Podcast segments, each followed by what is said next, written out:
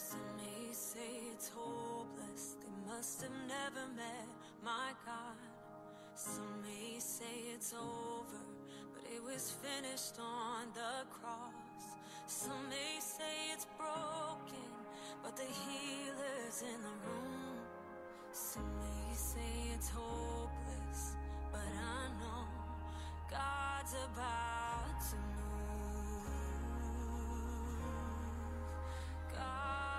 about to lose.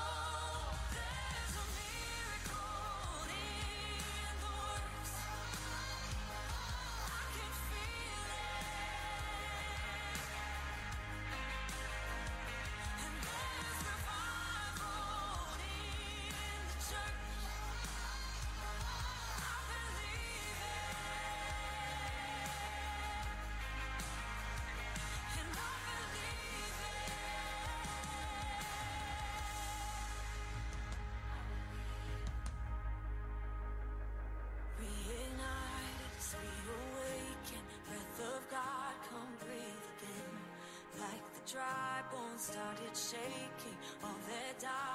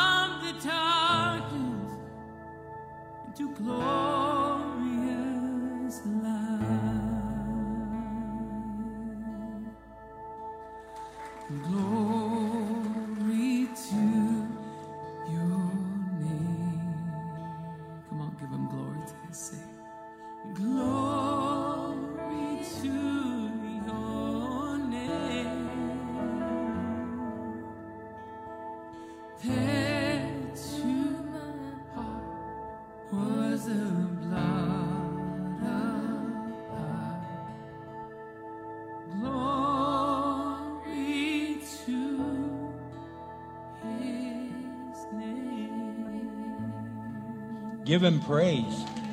Just say, Yes, Lord. Glory to your name. You are from everlasting to everlasting. The blood of Jesus heals, it restores, it completely has a way of mending the brokenhearted.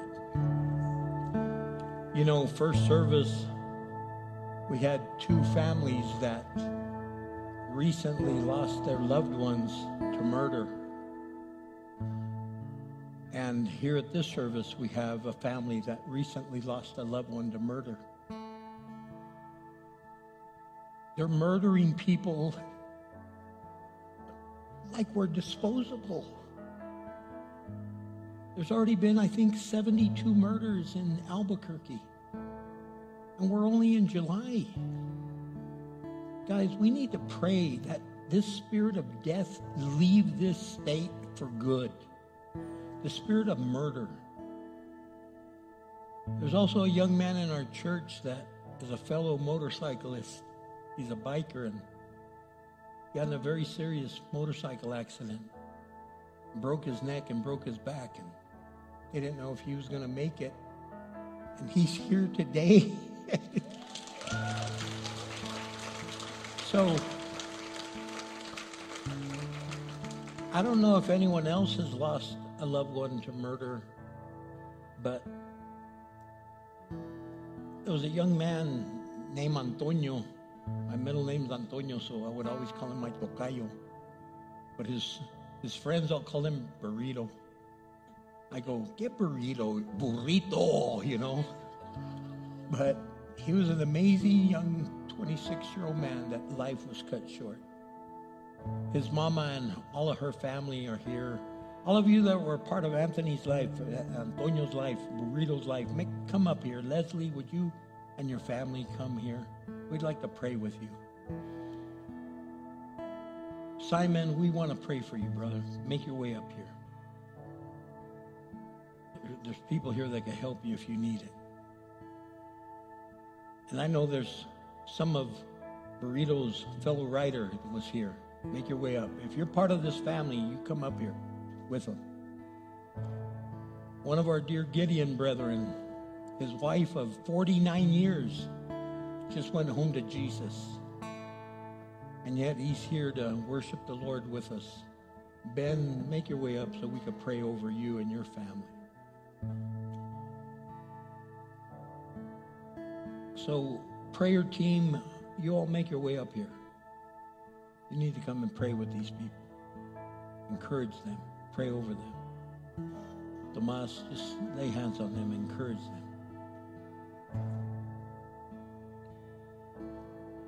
Heavenly Father, we cry out to you in the name of Jesus Christ on behalf of these brokenhearted people. And there's others, Lord God, some watching online.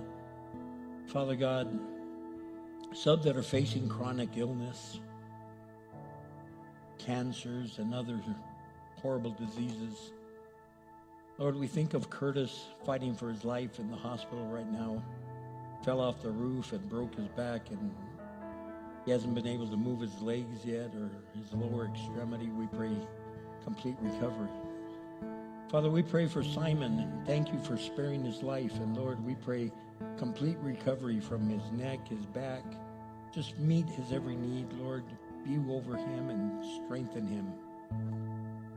Father, for those that have lost loved ones, we pray for Ben and his family and all those that have lost loved ones to a natural death. And then we pray for Leslie and her family, Lord, for Antonio's family. God, we remember Burrito and his big old smile, his joy that he had come to know through you. I pray that your peace, love, and grace fall over them and just saturate them with your love and grace. Saturate them with your mercy. Saturate them with your power. That God, they could experience the love of God in the midst of this tragedy. I pray, Father God, that they could learn to say the words of Jesus when he hung on the cross, looking down and he saw the soldiers that were gambling for his garments, and yet he uttered the words, Forgive them, for they don't even know what they do. Father God, help them forgive so that they don't carry this bitterness and become as ugly as the murderer. Father God, help them heal, but bring justice, God. Our state is so flipped upside down, Lord. People are not having to do any time for murder. Father God, be with their family, be with the Recio family, be with other families that are hurting, God. We pray justice, justice in the name of Jesus.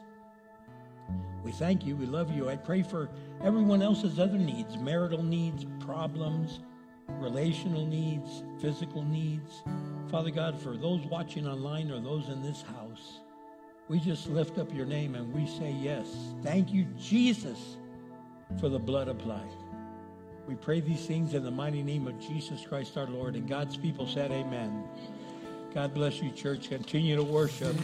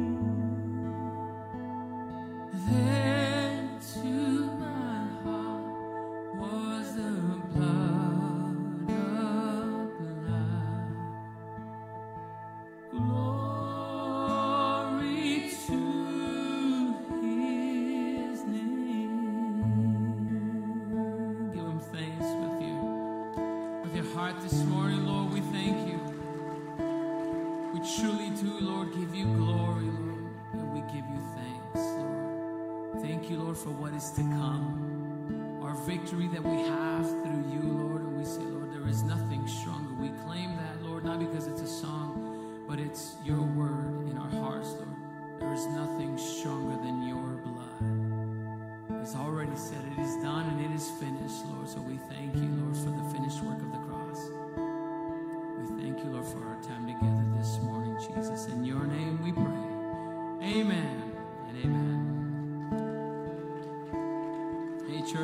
just take a quick second and just greet your person next to you and just thank them for coming in this morning?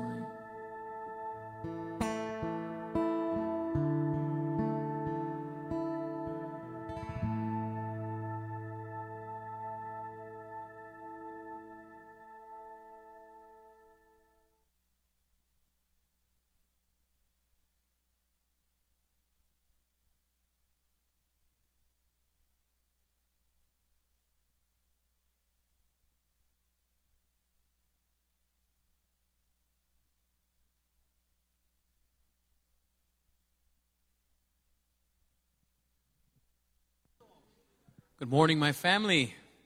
Once again, we welcome you into the house of God. Uh, church, uh, nothing warms my heart. Let me tell you what the Lord kind of just warmed my heart this morning. Watching you guys just uh, worship and pray over our family. You know, that's, that's what community is all about, and that's what church is all about. And I thank, uh, I thank you for being a part of it. Church, my name is Michael Romero. I am your worship and arts pastor here at New Beginnings Church.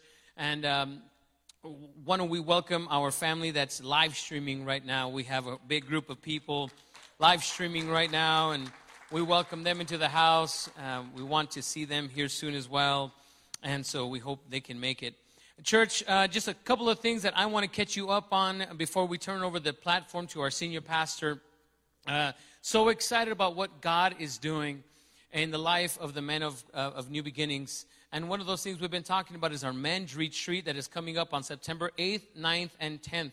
And, church, I say thank you so much for encouraging those around you, the men in your life, men of God that are in here that have signed up for that retreat. We say thank you. And just a quick update uh, we just have very few spots available uh, uh, left for the men's retreat, especially for our early bird special uh, pre registration.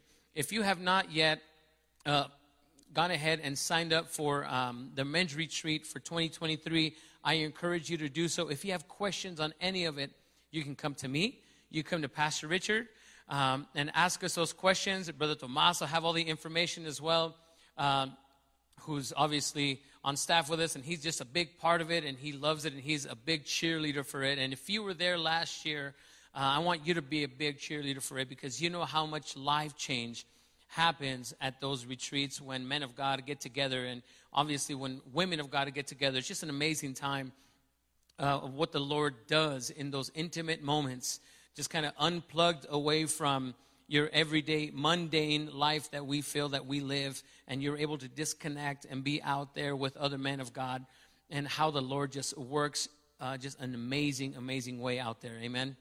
And so, if you have any questions on it, please come and ask. Maybe you have questions on how do I sign up? How do I do this? Any question, all right? There's no question that's off limits that you guys can ask us because we want to make sure that you have all the information necessary to get you guys there because we're excited about what the Lord is going to do. Again, September 8th, 9th, and 10th. The QR code is behind me, so maybe you're saying, How do I sign up? Can I sign up through my cell phone? Yes, you can. Point your, your camera up on this one, on this QR code behind me you click on the link that pops up, it'll take you right to our registration portal, and you can just follow the prompts there. Uh, loved, brother came up to me right after uh, first service, and he said, uh, Will you help me sign up for men's retreat? I said, Finally, somebody took me on my offer. I've been talking about this for like two years, and finally somebody said, Will you help me? Because we always get that, Ain't nobody helping me.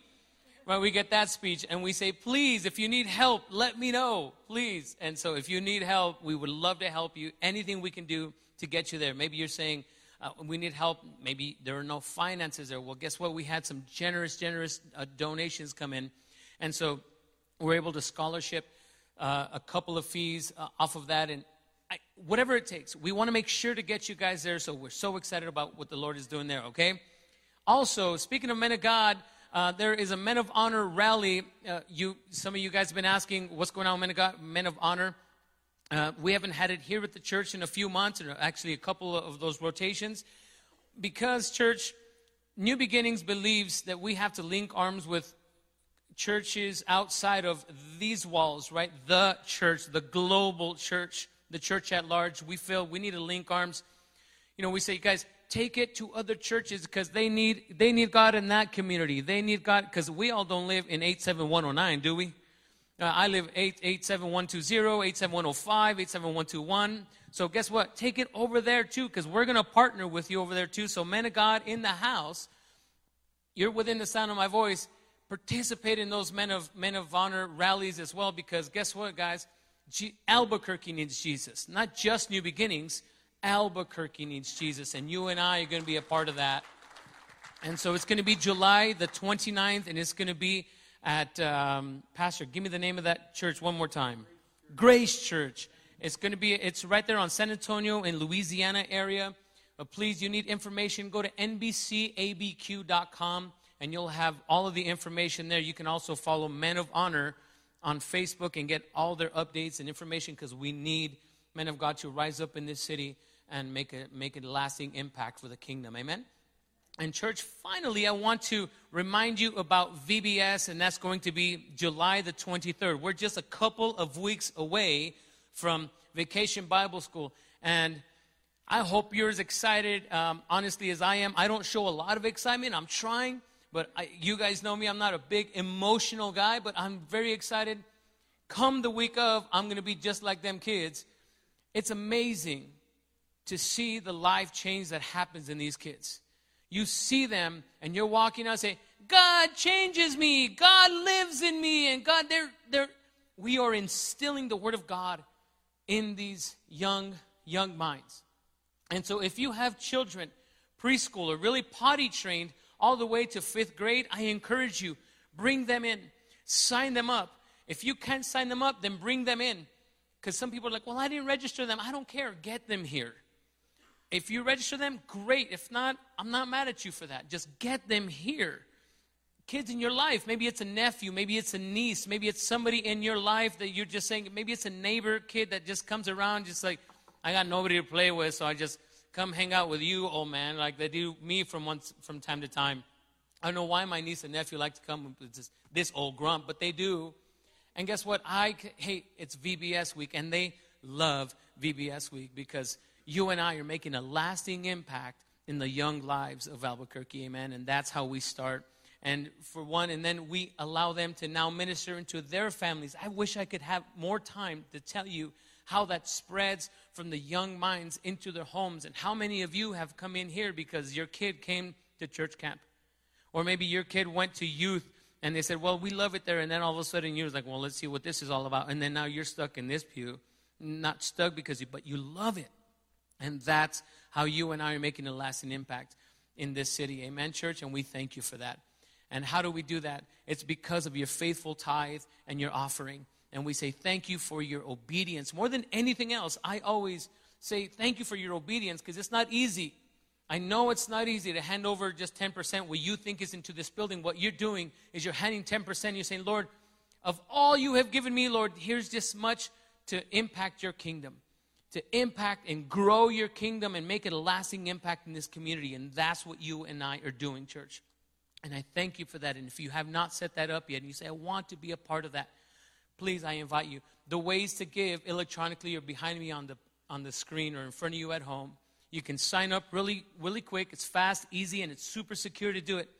And that's how you can do it electronically. If not, there are tithing boxes that are the doorways here at the church. And I thank you, church, one more time for partnering with us week in and week out and always going above your, your tithe with your offering for making a lasting impact in this community. Amen. So let's celebrate what you and I are doing in this community and let's get involved.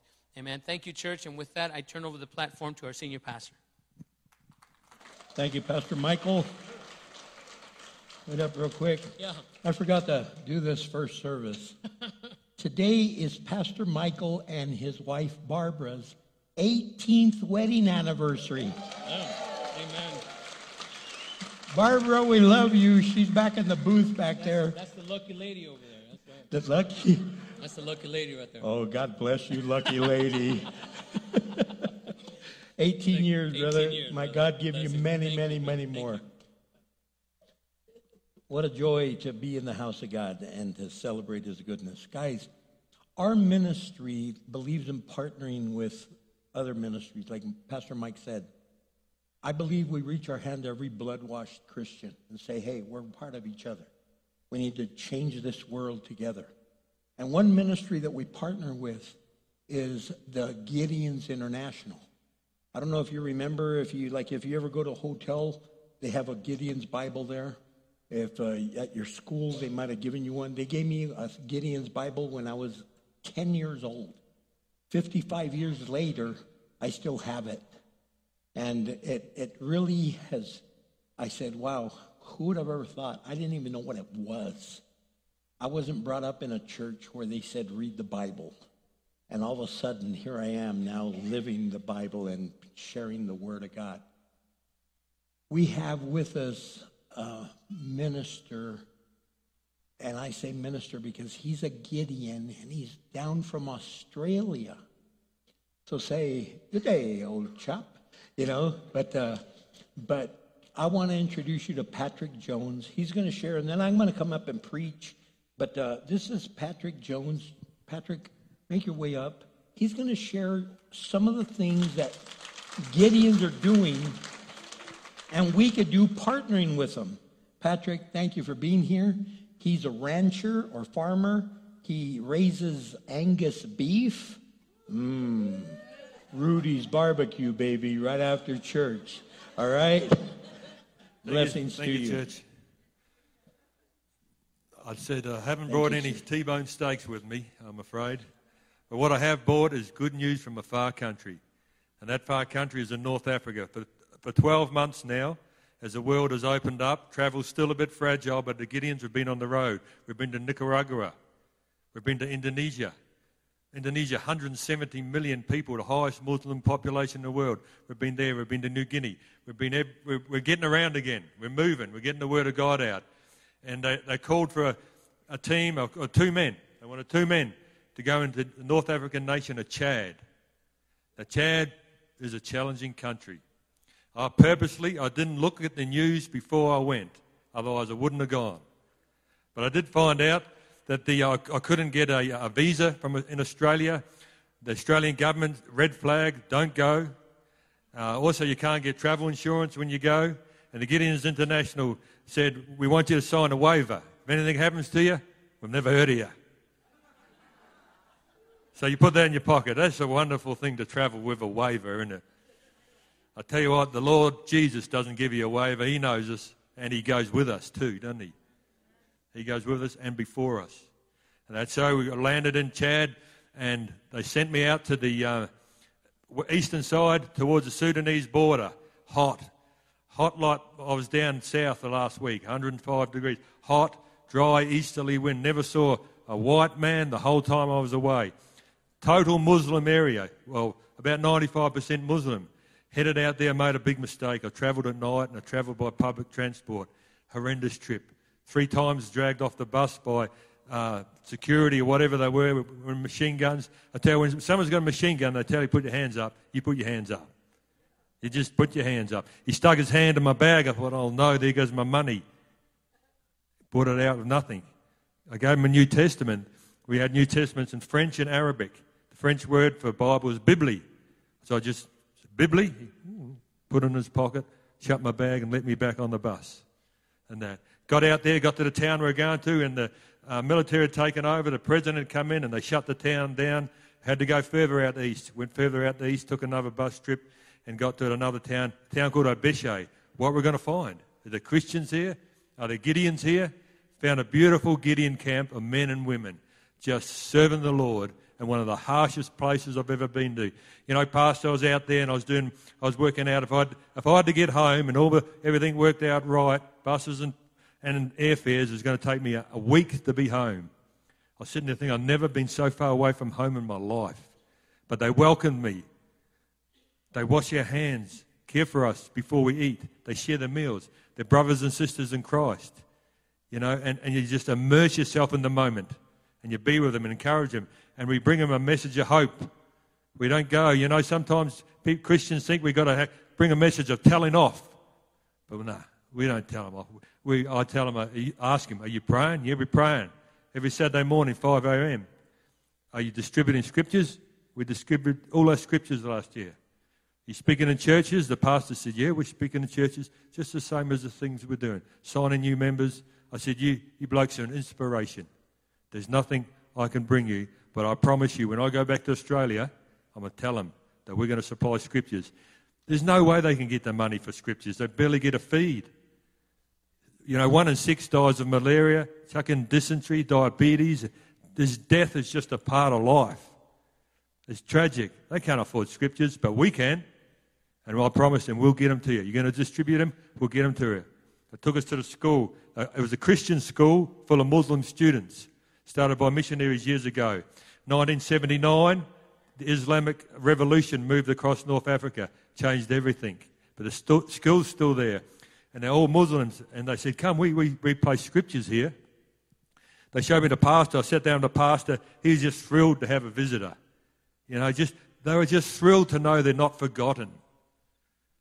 You know, and, that, and in an individual business basis, we let each other know, brother, sister, you're not forgotten. Same message we bring. The pastor said, Look at this. He opened the drawer. And he opened the drawer, he brought out this big dagger. Big dagger, because all the Muslims, men carry daggers. They just carry them. Everyone. Everyone had a dagger except me. And I say, Who needs a dagger when you've got a sword? You know? Who needs a dagger? And, this, and the pastor says, he says, he says, these kids, they come to me at night like Nicodemus. One by one at night, they're coming with a copy of the Word of God. He says, they want to know where's the place for the Muslim. He says, open the scriptures, they're coming to Christ. These Muslim kids in the middle of a desert are coming to Christ one by one. And this boy came up to me and said, Pastor, I don't need this dagger anymore. I've got the Word of God in my heart. Exactly what happened. I was in a church service on Sunday, and this lady, she st- stood up. She had to speak, and she spoke for a translator for me. And she said, My uncle, he went up to battle in the, uh, in the northern Lake Chad area where Boko Haram is still active, and it's, and it's pretty dangerous up there. She said, He went up to battle, and he put the New Testament, someone gave him a New Testament. He wasn't even saved. He put it in his pocket. And, he said, and the battle went really bad, and everyone got shot. And he got shot in the New Testament. Saved his life. And when they opened the New Testament, the bullet stopped at Hebrews chapter 13, where the, where the scripture says, I will never leave you nor forsake you. Amazing. You know, I said to, the, I said to Gideon, you got testimonies? We've got heaps of testimonies. Heaps of people coming to come. That's why we place the Word of God. It's an effective way. You hear a testimony of someone coming to Christ, no matter how extraordinary it is, and that they always reaffirm what they believe with the, with the Word of God, don't they? They're always at, and that's why we place it. The Gideon ministry is so simple. The church supplies the funds for the word, the Gideons place the word, God speaks through the word. I love it because it's something I can't muck up, you know. Most things in life we try and get involved in, we, we cause chaos, but we let the Holy Spirit speak through His word. And the, we were in uh, Ivory Coast a number of years ago, just before the shutdown.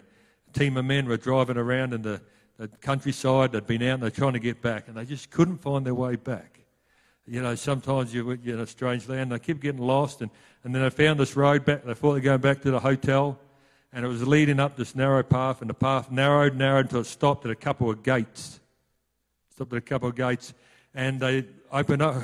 Let's go and see what this place is. And a woman comes. She said, "This is a leprosy colony. You know, this is a leprosy colony, still active." And he said, How many people we got here? She goes, We've got 22 young people here. And they looked through the back of the vehicle. Had 22 New Testaments. She assembled them. They were standing in front of, these, these children were standing in front of the men. Most of them had no fingers. And that. So he opened the Word of God to them and started speaking the gospel message of the Lord Jesus Christ. We sung about his blood. You know, you can't take the blood out of the gospel, can you? It's an integral part the blood. Hebrews talks about better sacrifice, better blood, the blood of Jesus. So you, when you got those moments, you, you preach Christ. And they preach into these children. And all of a sudden, down the back, they could hear one of the girls wailing and crying. And one of the men went, to, went down the back to see what she was doing. He noticed not only she had no fingers, but she had no eyes. But out of her eye sockets, tears were flowing down her face. Tears were flowing down her face. She says, Thank you, God, I came to this place to die. And now I know there's a God that loves you. Thank you, men. How do you think those men felt? You know, the only thing that stops us placing more scriptures is we need more men. A brother's talking about a men's retreat. Yeah, men, get together and then come back and serve and do and work and go. I stayed at a few missionary compounds. Some of them are pretty rough. All the missionaries I met there were elderly women from your country in the 60s and 70s. Some of them never been here back here for 40, 50 years, serving the Lord, lonely. Where are the men? You know, what, what are the men doing? When we were in the Philippines, we were able to look at these children when these young boys are coming towards us and look them in the eye and say, This is for you, young man. This is for you, young lady. Because in Australia, we've got the same problems you got here. It's an abomination what's been peddled to our youth, isn't it?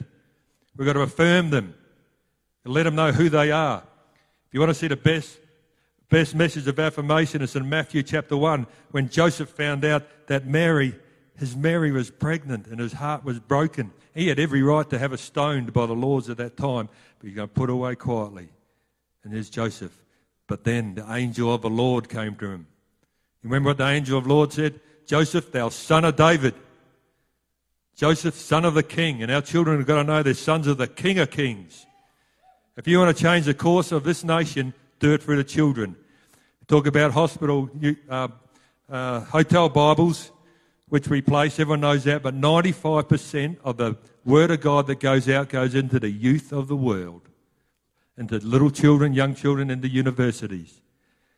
You know, if you, if you um, got home or, and you got on your phone and you Googled Chad bus crash in the end of January, there was a bus crash. Look, I was on that bus for 30 hours that time I was there, and there by the grace of God could be, could be me. But I can tell you who was on that bus. 22 people died on that bus. I can tell you who was on it.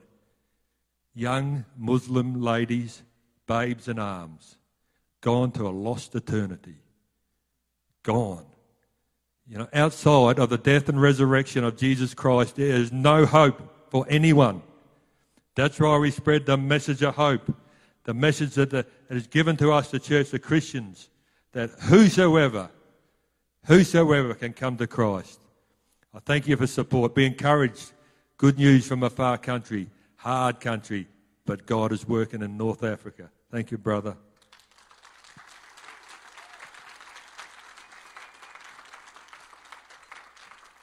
Thank you so much, Patrick. We want to pray for you and for the Gideons. Father, we use Patrick as a point of contact for this amazing organization that's around the world, taking forth the living Word of God, bringing life where there's death, bringing hope where there's despair, bringing promise, Father God, where there's emptiness. I pray, Father God, that that word would come alive not only here in the United States, but literally every place they go. And might we partner with them to carry out this journey and this mission in the name of Jesus. Amen. Thank you, my brother. Joy to have you with us. If you remember Crocodile Dundee, that's his brother. Youth, if they're still in here, I don't know if they had already left, but uh, youth, you, are more than welcome to be dismissed. Uh, but uh, guys, I've been doing this sermon series called Building a Family with Purpose. It's So important to have purpose in our life. It's so important to have direction, to know why we're here, know where you're going, know how you're going to get there. And God's word is very important, and it tells us how to do that. And one of the things it t- tells us to do is to put others first, to really put others first. And I want to talk about that. I don't know if some of you read the story about the guy down in Florida. This was in January, the 28th day of January. This guy had gone in to buy a lottery ticket and he's in line. And all of a sudden, this lady comes in and barrels her way through, and he, she just got in front of him. And he's like, Oh, go ahead and go first then. So she went before him, and then he bought a lottery ticket, and he ended up winning. and I thought, Man, that'll preach. I go, Lady, you're impatient. Man, she could have had the winning ticket, maybe. All we know is that, you know what? When we put other people first, we really bless people. We really are a blessing. God wants us to be that blessing. In the book of Philippians, chapter 2, verses 1 through 11, the Apostle Paul says, Is there any encouragement from belonging to Christ?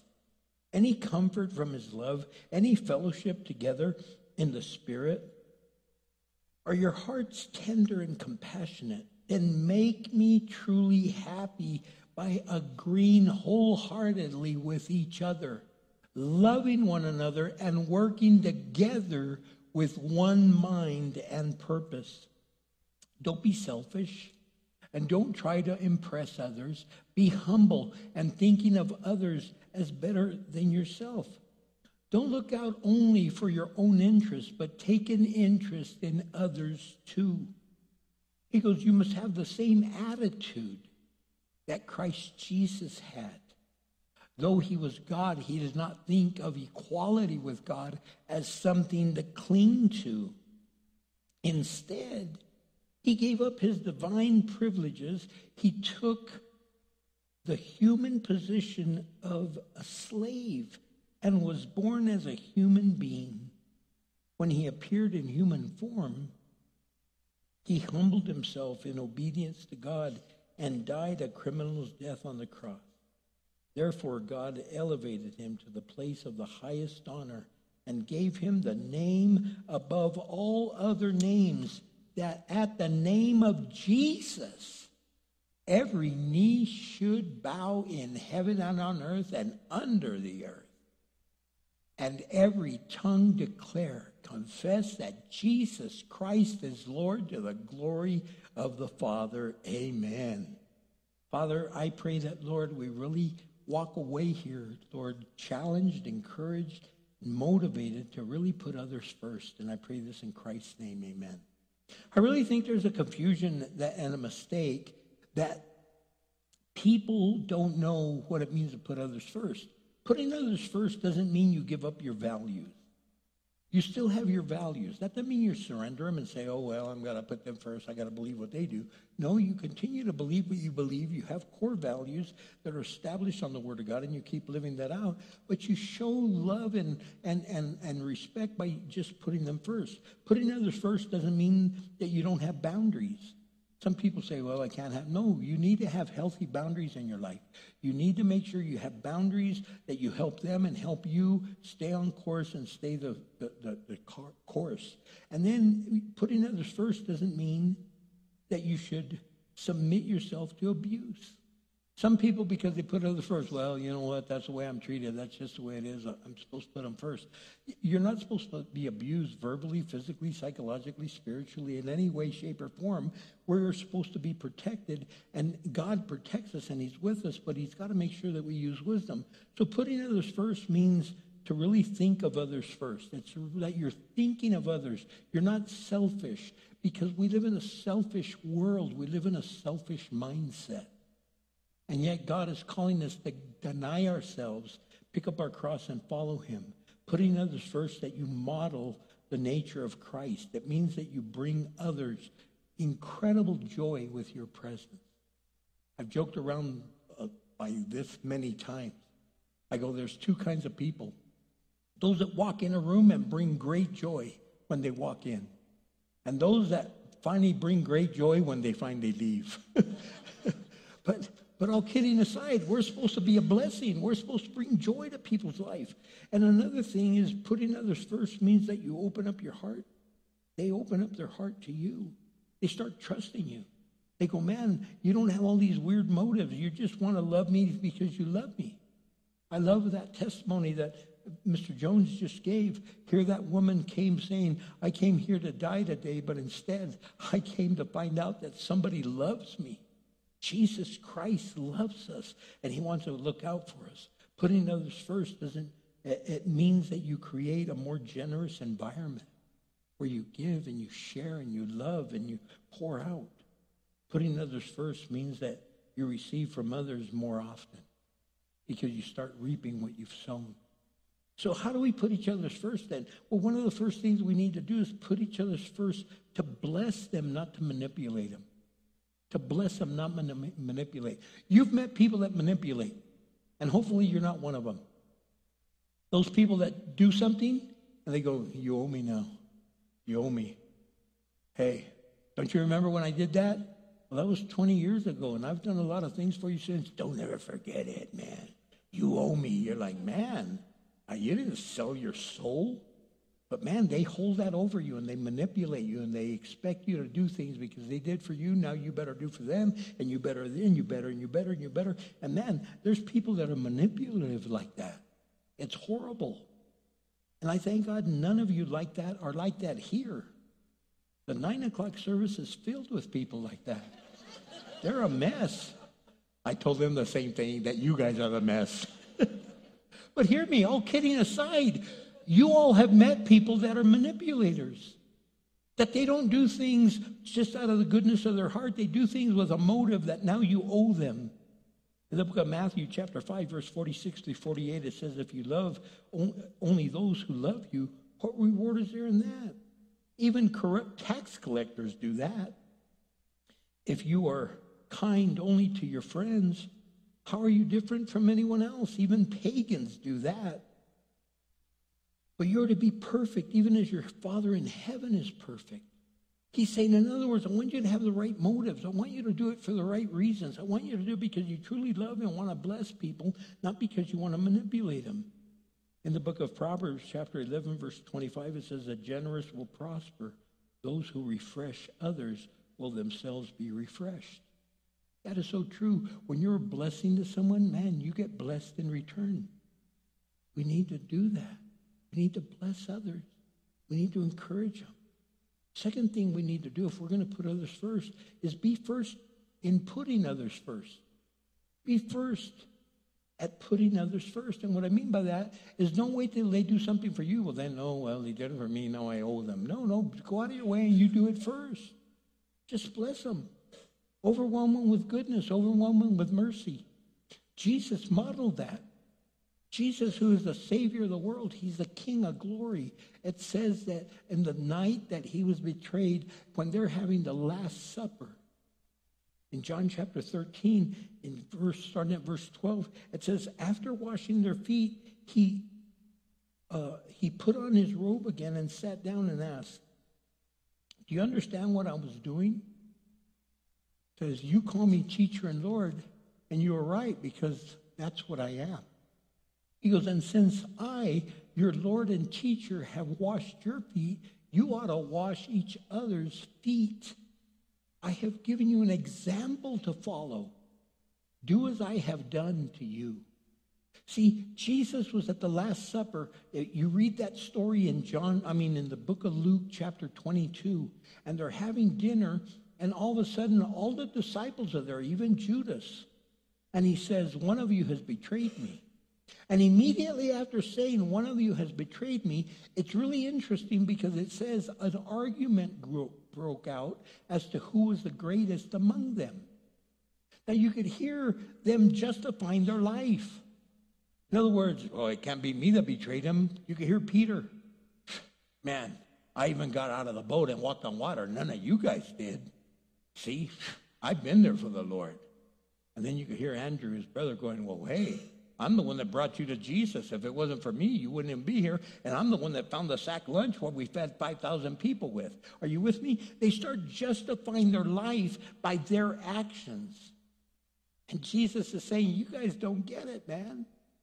You guys are trying to prove how great you are, when if you really want to prove how great you are, me, who is the King of glory, me, who is the Son, the Messiah, me, who is the Savior of the world, is washing your feet because none of you washed our feet. You see, they were having the Last Supper, and the custom was that somebody washed the feet. They had a servant, but they didn't have any servants because Jesus had sent Peter and John in to set the room up, and they had a basin of water, they had a towel, they had everything they needed except someone to wash feet because you could just hear John and Peter talking, and all of a sudden here comes Jesus and the disciples, and then one of them says, Hey man, I, I need to wash the Lord's feet. Yeah, well, I'll wash them.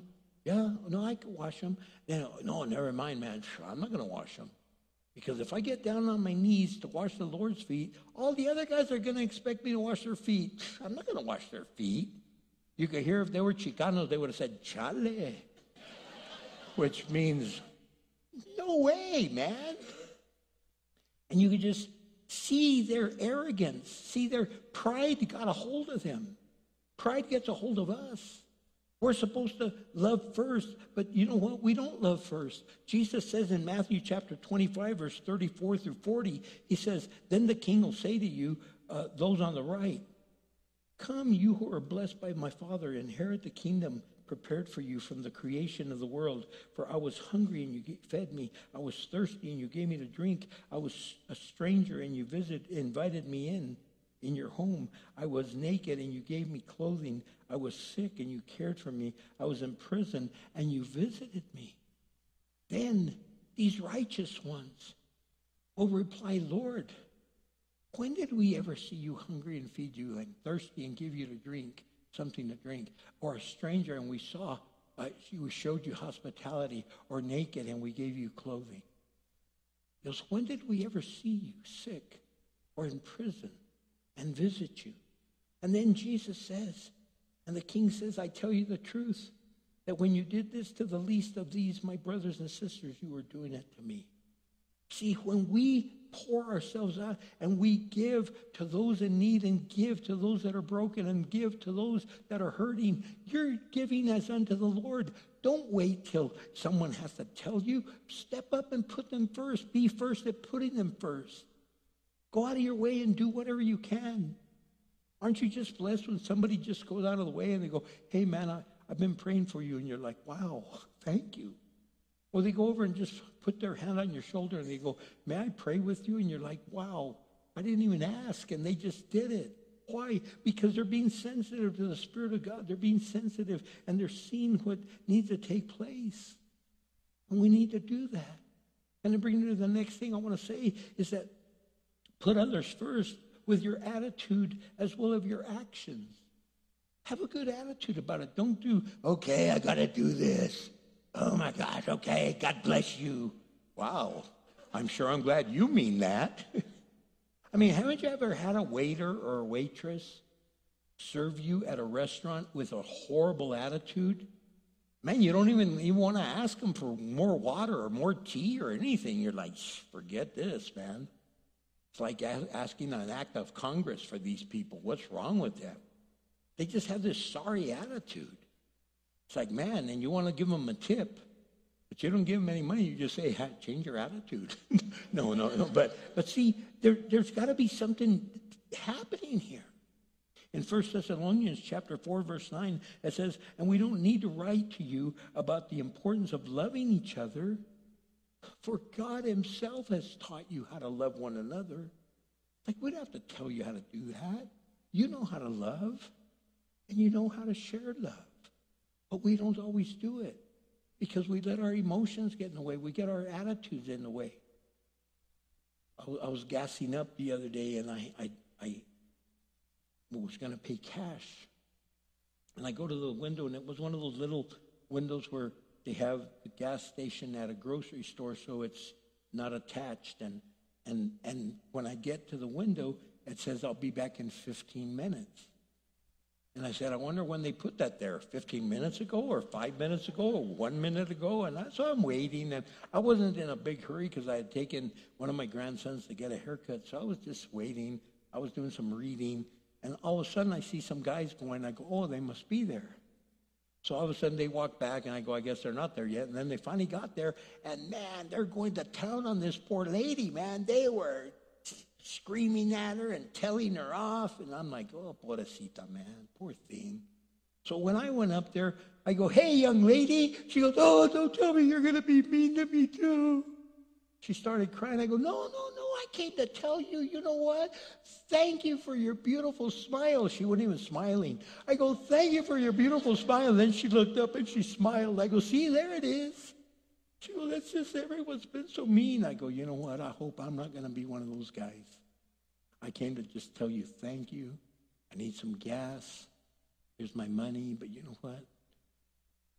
God bless you. She's like, thank you for being nice. And I'm like, pobrecita, poor thing, man. People are just mean. Haven't you noticed that? Have you ever, have you ever noticed sometimes you're mean? We, we've got to change our attitude.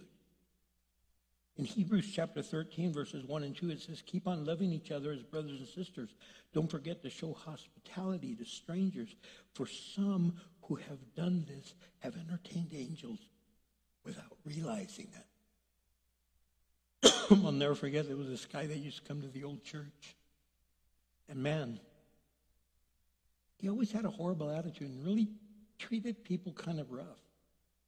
And I would always try to show him love and just help him, give him food and stuff. And my staff goes, man, why, why are you so nice to him?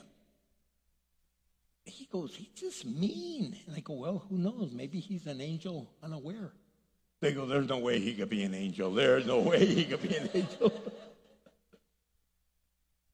you know what? When he died, me and my staff were the only ones at the funeral. We went to honor him and let him know, you know what? There were people that loved you and there were people that cared. But you never know. You never know. Make sure you hear from God what he wants you to do. 2 Corinthians chapter 9, verse 7, it says, You must each decide in your heart how much to give. Don't give reluctantly or in response to pressure. For God loves a person who gives cheerfully. We don't we try to teach you about tithing, we try to teach you about giving, but we don't sit there and go, you better give. We're watching you if you're giving or not. We're putting we're we got our eye on you. Man, I've seen some churches that, man, they're hardcore. You know what? We hope that you're a cheerful giver and we hope that you are giving because you're the one blessed for it. You're going to be blessed abundantly. That's why this congregation, we know how to share, we know how to give. Just on Friday, we gave out 15,000 pounds of food out in front of the church. It was awesome, and you volunteers are phenomenal. It was 100 degrees or 101. Thank God we had some shade. It was nice and cool. It was 95 degrees there. but you know what? Nobody was complaining. They were serving with love. We need to serve with love. God's warehouse, those of you that volunteer, thank you. And please start volunteering at God's warehouse. We have a homeless ministry on Central. We feed three to 500 people every day. And man, some of them come all ragged up and tattered and battered emotionally, psychologically, some physically. And our team over there just says, hey, it's good to have you here. God loves you. We love you. And they serve with a smile. Some of those people never get tenderness. They don't get any kindness until they go to God's warehouse. It's important that we show love. I'll never forget.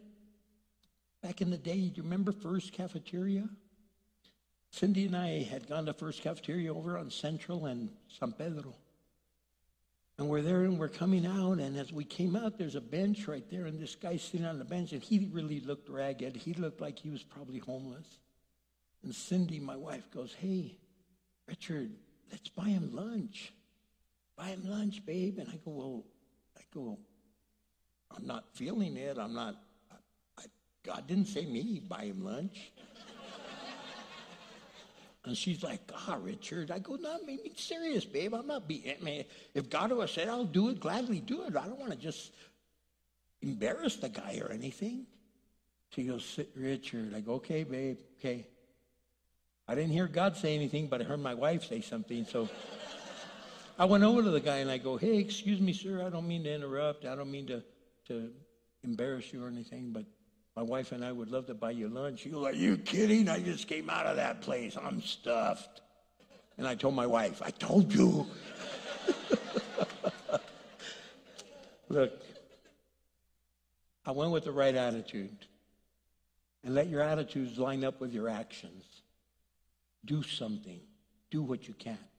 And the very last thing, if we're really going to put others first, put others first by and that first begins by putting God first. Is God first in your life? Is everything you own His? See, we're a selfish people. We, we were born with this thing called flesh. And our flesh, our mind, our heart desires for us to come first and us to be first. And yet Jesus said, Take up your cross and deny yourself and follow me.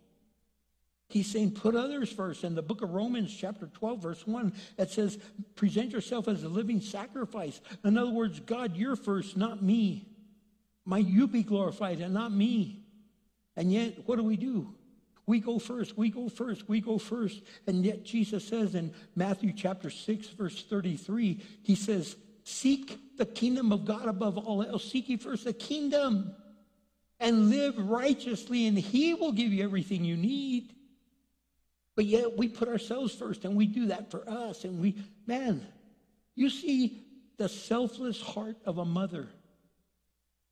The mom serving the food. Haven't you ever been there where you guys didn't have that much food? And mamas, you guys are serving your kids and make sure the kids and your husband eats first. And then you finally get some, and there might be one tortilla left, and you got it, and you you got a few beans and a few little bit of chile, and you're going, oh, thank God I got a little bit for me. And then one of your kids goes, Mama, are there any more tortillas? And you go, Yes, mija, yes, mijo. And you give them your tortilla. And they go, Mama, aren't you to eat a tortilla? I was, but I gave it to you. No, no. See, you don't say that. You just gave it away. You don't, no, no, no. Me, I don't, I don't, I, I didn't want a tortilla after all. because you wanted them to come first. We need to have that heart, that attitude. In 2 Corinthians, or in, uh, rather in uh, Colossians, let's start there first. In Colossians chapter 3, verse 17, the Apostle Paul says, And whatever you do or say, do as a representative of Jesus Christ. And so whatever you say or do, you're doing it as a representative of the Lord Jesus, giving thanks through him to God the Father. So we need to have a right attitude. In Colossians chapter 3, verse 2, it says, Think above the think about the things of heaven, not the things on earth. So it's saying be heavenly minded, but don't be so heavenly minded that you're no earthly good. In other words, what does God want me to do? And then do it. In Ephesians chapter 5, verse 1, it says, Imitate God, therefore, in everything you do, because you are his children. To imitate your Father in heaven, imitate God. In 2 Corinthians chapter 8, verse 4 and 5, it says, They begged us again and again for the privilege of sharing in the gift, the, uh, Uh, uh, in the gift for the believers in Jerusalem. Says then, even more, they had hoped. They gave more than we had hoped for. Hear me, Paul is taking up an offering for Jerusalem, and he goes, they even did more than we had hoped for. For their first action was to give themselves to the Lord and not to us, just as God wanted them God really wants us to do something amazing. He wants us to do something of giving our heart, mind, and soul over to Him. He wants us to really put others first. And that's why we partner with people like the Gideons. That's why we partner with missionaries around the world that we support and around this city and around this country. Because we want to make a difference, not just in New Mexico, not just in Bernalillo County, not just in Albuquerque, but even here but we're saying, God, you need to use us for your glory. Use us to bring glory to your name. Use us to be able to impact the lost and dying world with the love of Jesus Christ. Use us to reach the lost and dying, to bring in healing with the love of Jesus Christ. And that's what we do, and that's how we do it. And that's what we need to do. I don't know where you are. I don't know if Jesus is first in your life. I don't know if you've put him first. I don't know if you've surrendered all to him. I don't know if you've said, Lord, into your hands I release all of this. I don't know if you've said, God, I don't want to live for me anymore. I want to live for you. And if you've never given your life to Jesus Christ and you want to receive him as your Savior and your Lord, raise your hand. Say, Pastor, that's me. I've never done that. Is there anyone here today? That wants to do that. And I say, praise the Lord. That means everyone has. And if you haven't, I pray you have another opportunity to do that. Because you know what? Someday you're going to have to stand before the Lord. You're going to have to stand before him. Was there someone that raised their hand? Is that what you're telling me? I can't see the light.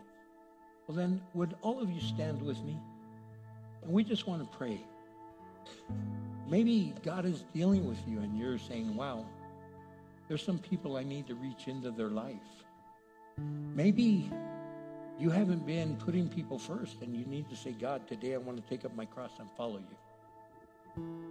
Or maybe you're doing something and God wants you to do even more. So I don't know where you are right now in your journey, or I don't know if you're going against a trial that's really overwhelming and you want prayer with somebody, I encourage you to come up as we sing this song, and then we're going to close in prayer. So thank you so much. Thank you so much. Would you sing this out? Please don't leave yet. There's one more thing I'm going to ask of us. Now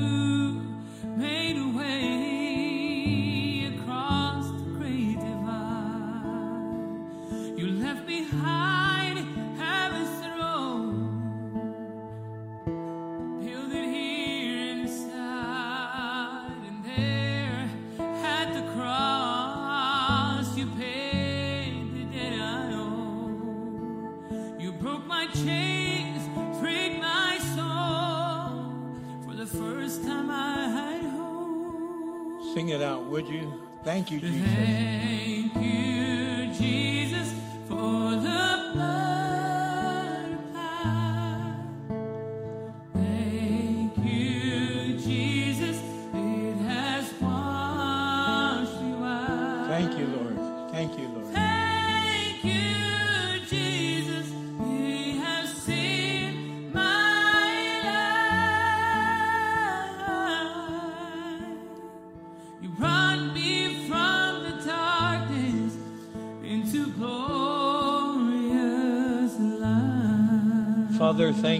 For all you're doing here and those watching online.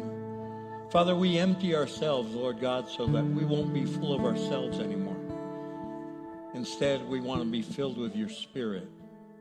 So, Father God, guide us and lead us how to do that. I pray in the mighty name of Christ our Lord. Amen. Guys, we want to partner with the Gideons today. And I want to take a special offering for the Gideons. So on the way out, we have our ushers with a bucket. I hope you'll be generous. Patrick, would you pray for us? And uh, yeah, that's on. So go ahead. Certainly. Father, I thank you this church is evangelical, not just in name, but in, the, in, in nature and what it does, Father, it reaches out. Uh, I pray for the, the money that comes in for scriptures, Lord. We've seen the transformation the Word of God makes in the lives of men and women, boys and girls. I pray your blessing upon, upon these people, Heavenly Father. They've been a blessing to me, Heavenly Father, today. And for the past, I thank thee in Jesus' name. Amen. we'll Be seeing you this Wednesday. And uh, there's a Gideon table. You could even go by and talk to one of them about becoming one. God bless you. You're dismissed.